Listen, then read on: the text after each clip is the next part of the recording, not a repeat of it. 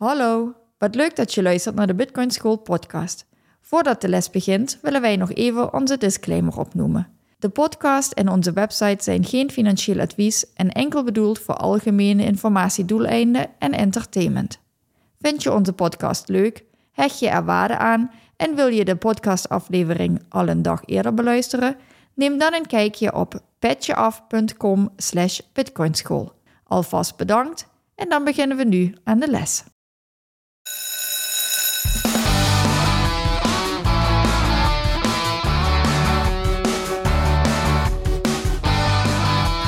Welkom bij de Bitcoin School podcast. In deze podcast willen we jullie de wereld van Bitcoin dichterbij brengen.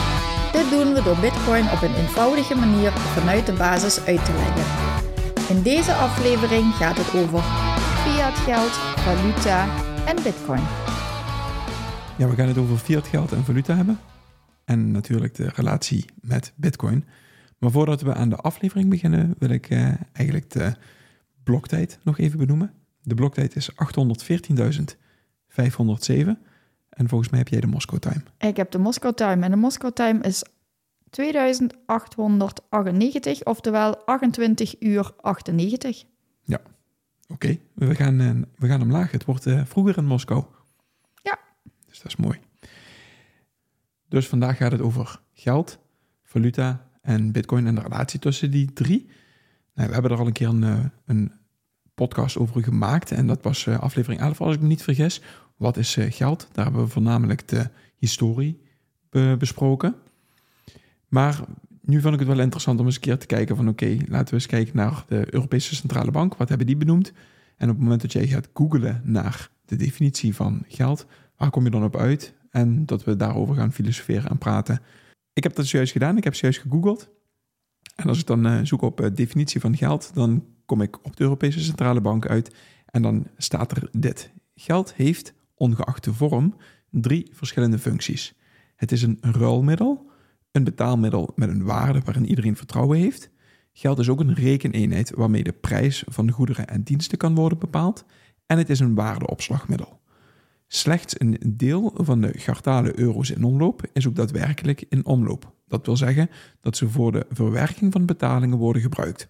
Zo worden veel van de in omloop zijnde 50 euro biljetten opgepot. Dat is de definitie zoals die bij de Europese Centrale Bank staat. En nu een beetje apart, maar oké.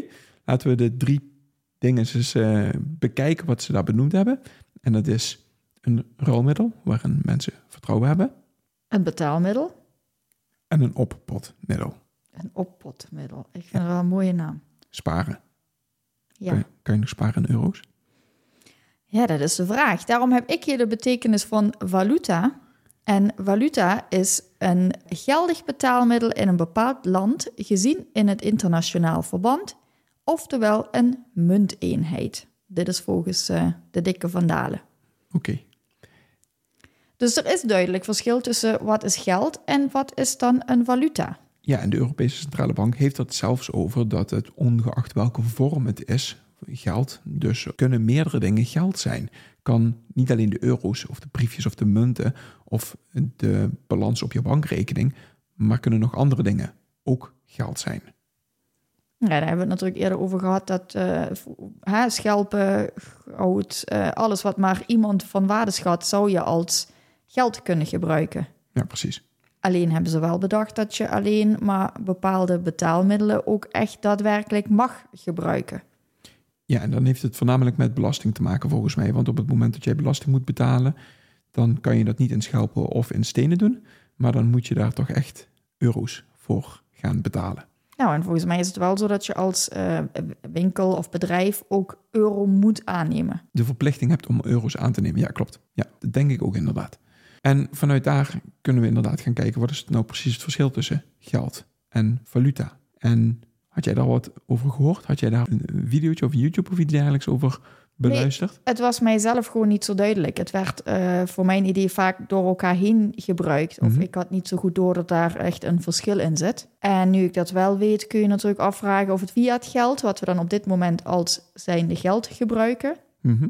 of dat dan wel voldoet aan de eisen die geld dus zou moeten hebben. Ja, zal ik de laatste er even bij pakken? Dat is een inkoppertje, hè? Een oppotmiddel. Ja, wat we zeiden het net al, euro's, naar mijn mening, is op dit moment geen oppotmiddel meer. Want op het moment dat je het op de bankrekening laat staan, ja, je krijgt misschien een beetje rente nu, maar de inflatie is, groeit harder dan de rente die je op dit moment krijgt. Dus je kan niet meer sparen in euro's. Nee, dus het is al geen oppotmiddel meer. Nee, betekent dus dat ik, als ik nu spaar, dat ik over vijf of over tien jaar met dat gespaarde geld minder kan kopen dan dat ik er vandaag voor zou kunnen kopen. Ja. Zelfs als ik rente krijg, zelfs als ik daar op de een of andere manier dus nog een vergoeding voor krijg dat ik het aan de kant zet en dat ik het dus op het spaarrekening laat staan, dan kan ik er nog steeds over vijf of tien jaar kan ik er niet zoveel van kopen als vandaag. En daarmee is het naar mijn mening een slechte manier om mijn geld op te potten. Ja, grappig in de definitie is ook dat, uh, dat ik het woord vertrouwen inderdaad hoor langskomen. Ja, waar komt die vertrouwen vandaan? Er is afgesproken, nou ja, wij waren er niet bij betrokken, dus uh, dat hebben wij als volk niet afgesproken. Dat heeft de overheid afgesproken dat wij dus een bepaald valuta gebruiken als zijnde geld. Ja, en dan moeten we dan maar op vertrouwen dat dat een bepaalde waarde heeft, dat we dat kunnen gebruiken, dat um, hè, dat, dat geaccepteerd wordt. Dat, dat zijn dan bepaalde afspraken die je met elkaar maakt. Ja, precies. Nou, wat ik interessant vind, is eigenlijk alles, elke actie die we uitvoeren, is een bepaalde economische handeling. Op het moment dat je beslist op zondagmiddag voor de televisie te gaan zitten en naar een voetbalwedstrijd te kijken, dan denk je er niet over na, maar dan ben je wel bezig met een economische handeling, want je geeft indirect geef je wat geld aan de maatschappij waar je de voetbalwedstrijd aan het kijken bent. En je kiest er op dat moment voor om niet met iets anders bezig te zijn. Niet met een andere economische handeling bezig te zijn. Hetgeen wat wij nu doen, een podcast aan het opnemen, is ook een soort van een economische handeling. En wat dat betreft is het wel interessant ja, dat er zo'n verschil is tussen hetgeen wat we doen, iets produceren of iets consumeren, en dat er aan de andere kant weer geld bijgedrukt wordt vanuit het niets. En die vind ik, die, dat vind ik nog steeds waanzin. Ja, die blijft fascinerend. Hoe verder je daarin duikt, ja, hoe gekker dat eigenlijk is. Diefstal van levenstijd. Ja, weet je, ik consumeer. En op dit moment, als ik die, die voetbalwedstrijd aan het kijken ben, dan ben ik aan het consumeren. Dus aan de andere kant wordt ergens geld verdiend. Nee, dat weet ik niet. Maar ik maak nu de keuze, en dat is de handeling, om hiermee bezig te zijn. Ik zou in die tijd ook bij een opdrachtgever kunnen zitten en betaald werk kunnen doen. Of ik zou ook uh, kunnen gaan shoppen en juist geld uitgeven. Dus dat zijn de handelingen. Ja, precies. Oké. Okay. Uh, dus ik kies ervoor een bepaalde handeling te doen. Mm -hmm. Ja, en dat heeft op de een of andere manier heeft dat effect op de economie. Want dat doen we met z'n allen. Dat doen we met 17, 18 miljoen uh, Nederlanders doen we dat op dit moment. En dan nog, als je gaat kijken naar de valuta, die wordt uitgebreid en uitgebreid en uitgebreid. Het aantal beschikbare euro's wat er op de markt is, dat wordt met een druk op de knop, zonder dat daar een zo'n handeling van hetgeen wat wij nou aan het doen zijn tegenover staat, wordt dat bijgeprint. En daardoor wordt mijn levenstijd minder waard. Ja, ik denk wat jij bedoelt is dat um, je eigenlijk normaal, en dan komen we terug op dat ruilmiddel, die functie. Mm -hmm. Je doet iets daar hebben we het al vaak over gehad, hè? energie en tijd steek je in iets. Ja.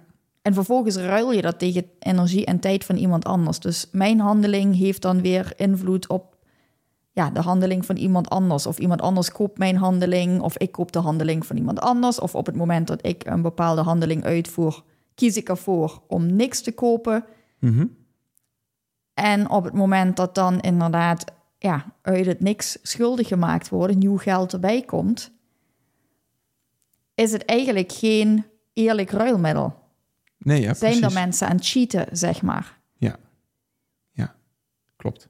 En dat zijn dan juist de bedrijven die al heel veel geld hebben. Dat is het Cantillon-effect wat we toen ook benoemd hebben. Mhm. Die makkelijker schulden kunnen opnemen.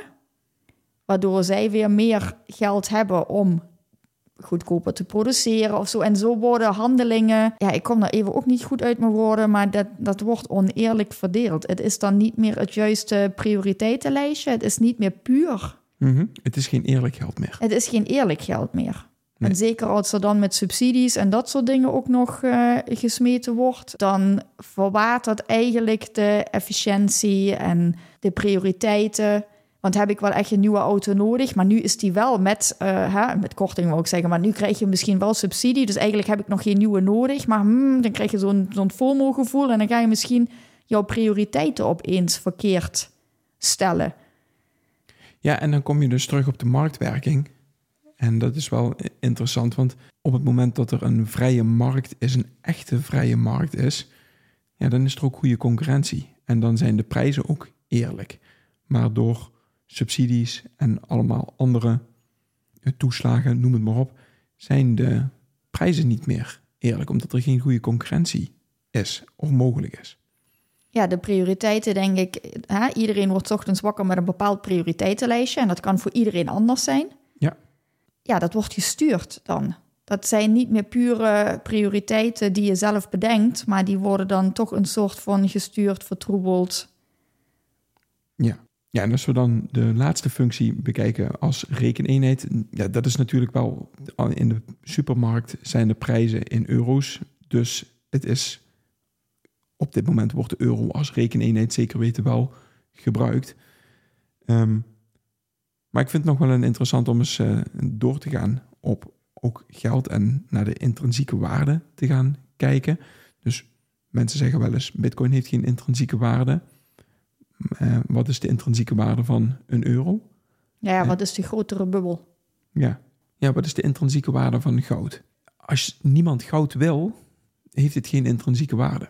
Ja, maar is dat dan de waarde die eh, ontstaat door de eigenschappen? Want waarom wil iedereen het? Ja, dus de, in een van de eigenschappen van goud is dat je het nauwelijks kapot kan maken, dat het niet te vervormen is.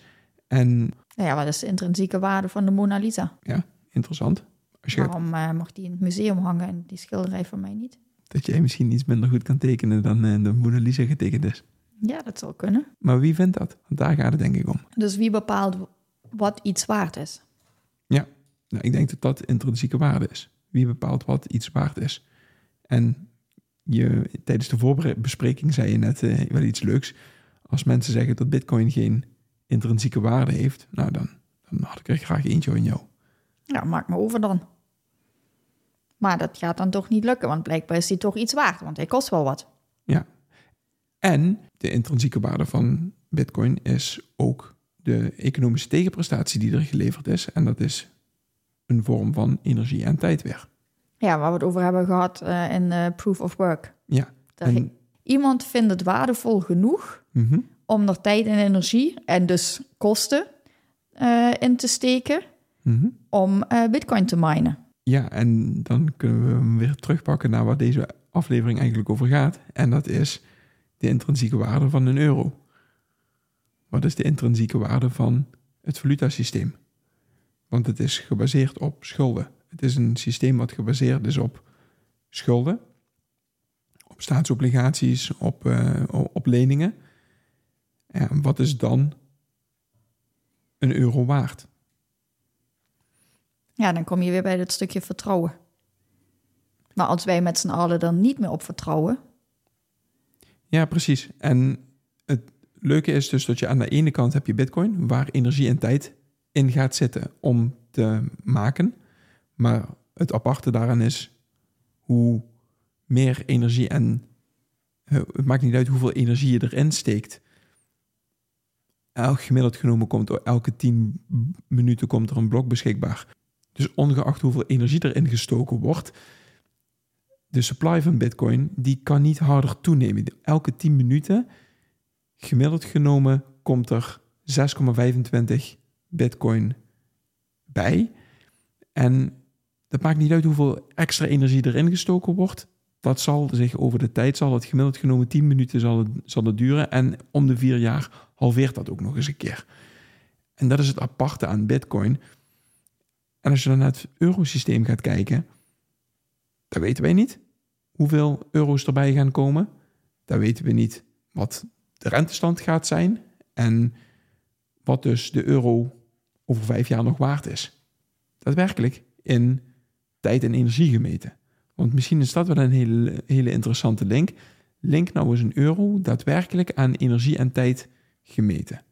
Kan je niet. Nee, want daar staat eigenlijk niks tegenover. Die wordt gewoon zo... Ja, die wordt niet eens gemaakt op papier. Het is gewoon een cijfertje op de computer wat erbij geschreven wordt. Ja, en het grappige is, dat kan je bij Bitcoin kan je dat wel doen. Daar kan je wel aan koppelen dat daar tijd en energie aan besteed is om het te maken. En bij, bij euro's gaat dat niet. Dus wat is het dan nog waard? Ja, het vertrouwen. En als dat vertrouwen in dat systeem vroeg of laat wegbrokkelt, wat voor wereld komen we dan terecht? Ja, klopt. Ik hoorde een hele mooie over um, dat wat is geld eigenlijk een even complexe vraag is als wat is tijd. Mm Dat we daar eigenlijk nooit bij stilstaan. We, we, we, gebruiken het zo vanzelfsprekend, net als dat we tijd heel vanzelfsprekend gebruiken. Mhm. Ons niet realiserende wat er eigenlijk achter staat of wat het eigenlijk is. Nee, ja, precies.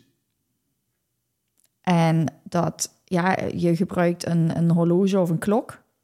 Maar dat is eigenlijk alleen maar een afspiegeling van de tijd. Een representatie van tijd. Ja. Een representatie. En zo is eigenlijk valuta ook maar een afspiegeling, een vorm van geld. geld.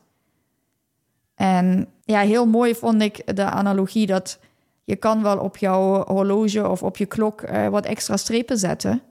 Mm Maar dan ga je niet meer tijd hebben. En met, met ons geldsysteem werkt het op dit moment wel zo. Daar komt gewoon, er wordt gewoon bijgeprint, maar daardoor is het niet meer waard. Daardoor is er wel meer geld, maar niet meer waarde. Nee, precies. En wanneer wordt, wat is precies waarde? Ik denk als er iets geproduceerd wordt, als er dus ergens energie in gaat zitten, dat dat waarde, voor waarde zorgt. Nou ja, dat is dan denk ik wel, ik denk dat ik hem nu beter snap nu we in het gesprek zijn, die intrinsieke waarde die jij bedoelde. Kijk, een brood is een brood. Mhm. En als ik honger heb, heb ik die nodig. Ja.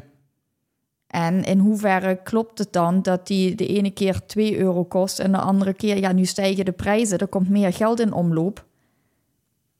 Dus dan kost die, even heel overdreven gezegd, kost die ineens 5 euro. Mhm. Of vroeger kon je hè, een huis voor 30.000 euro kopen. Ja, dan maar die hele straat gekocht. Bewijzen van. Want ja, tegenwoordig betaal je, ik weet niet wat je gemiddeld kwijt bent voor een huis, drie ton, nog meer misschien in grote steden. Ja. Ja, is dat huis nou meer waard geworden?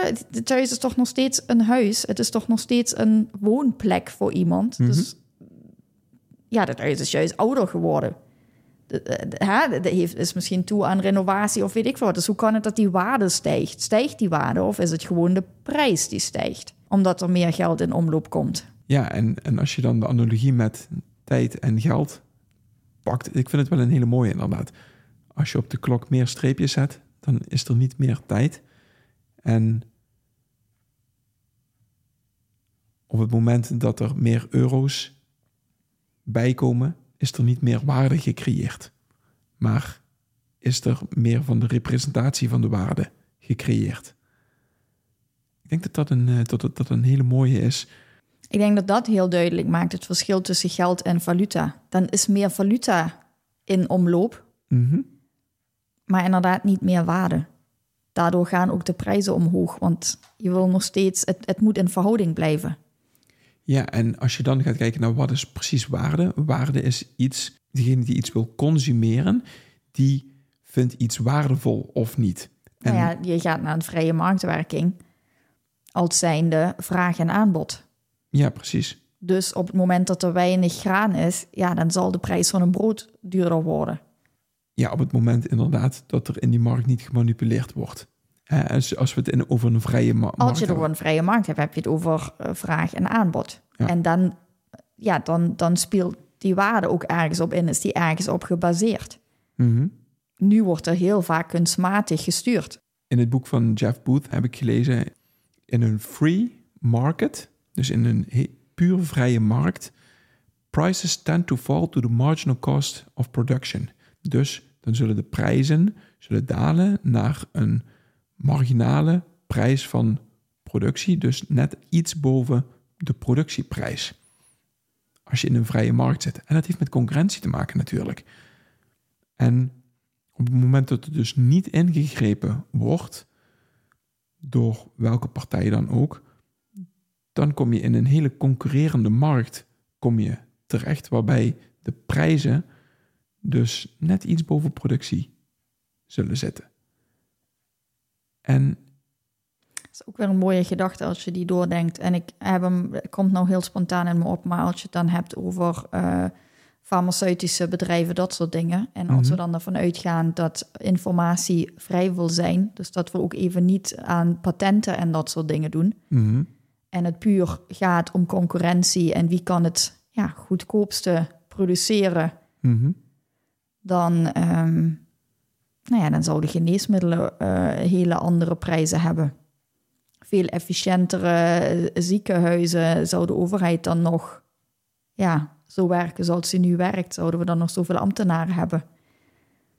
Ja, dus ik denk dat we kunnen concluderen dat op het moment dat we in een Bitcoin standaard zouden leven, en ik wil het niet morgen, maar stel dat het over 20, 25, 30, 40 jaar het geval is, dan zit je in een veel vrijere markt. Dan zit je in een markt die niet meer afhankelijk is van fiat geld, waarbij geld gewoon bijgedrukt kan worden, maar dan is de markt een stuk vrijer en daarmee ja, Bitcoin fixen zit weer. Hè? Dan, dan worden zulke soort problemen worden dus ook opgelost. Ik denk dat je dan terug kan pakken op jouw uh, beginvoorbeeld. Alles wordt dan een soort van efficiënter en alles wordt dan een afweging van prioriteiten. Mhm. Dus kan en wil ik het me dan veroorloven om die voetbalwedstrijd te kijken? En kijk die bij de ene streamingdienst of kijk ik die bij de andere streamingdienst? Mhm, Dus je gaat veel meer toe naar je eigen pure prioriteiten en hoe wil ik mijn leven vormgeven, in plaats van constant maar in een hamsterrad te zitten en dingen na te streven die kunstmatig goedkoop gemaakt worden of kunstmatig jou verteld wordt dat je die toch heel graag wil hebben en dat je die nu moet kopen, want over drie maanden heb je geen subsidie meer. Of waarbij je verplicht wordt om het te kopen. Of waarbij je verplicht wordt inderdaad aan bepaalde dingen mee te gaan. Je komt veel meer naar een efficiëntere manier van produceren, van... Nou ja, koop je dan, koop je dan nog crap? Of ga je dan niet bij alles nadenken is het me dit waard om daarvoor mijn schaars goed uit te geven? Mhm. Want nu kunnen ook grote bedrijven kunnen het zich veroorloven om niet efficiënt te zijn, kunnen het zich veroorloven om fouten te maken.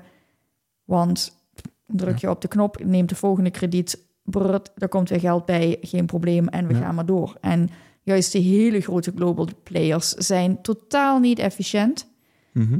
eh, hebben schulden tot en met, maar zijn zo groot die mogen niet failliet gaan. Die mogen niet, dat, dan klapt het hele systeem in elkaar. Dan heb je zoveel werkeloosheid en alles. Dus die zijn zo relevant dat dat, dat hele spelletje zich ook constant in stand houdt zelf. Ja, en dan. Of nou, nee, het houdt zich niet zelf in stand. Het wordt in stand gehouden kunstmatig, omdat inderdaad het, het zo grote gevolgen zou hebben als je het niet in stand houdt. Ja, en dan kom je weer terug bij Jeff Booth. Op het moment dat je in een vrije markt zit, prices tend to fall to the marginal cost of production. Dan zouden dus prijzen moeten dalen. Dat is hetgeen uh, waar ik het inderdaad eerder ook al over gehad heb.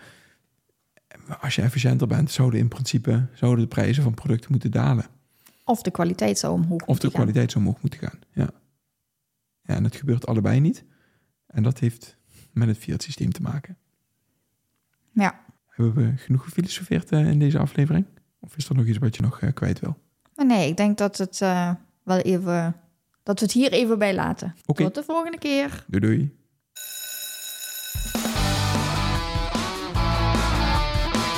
Bedankt voor het luisteren van deze les. Je kan onze podcast beluisteren via Spotify, Apple Podcast, YouTube en alle andere grote podcastplatforms. Wij zijn ook actief op Twitter en Instagram. Daar kun je ons bereiken.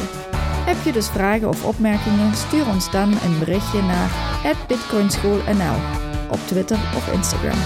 Goedjes en graag tot de volgende les.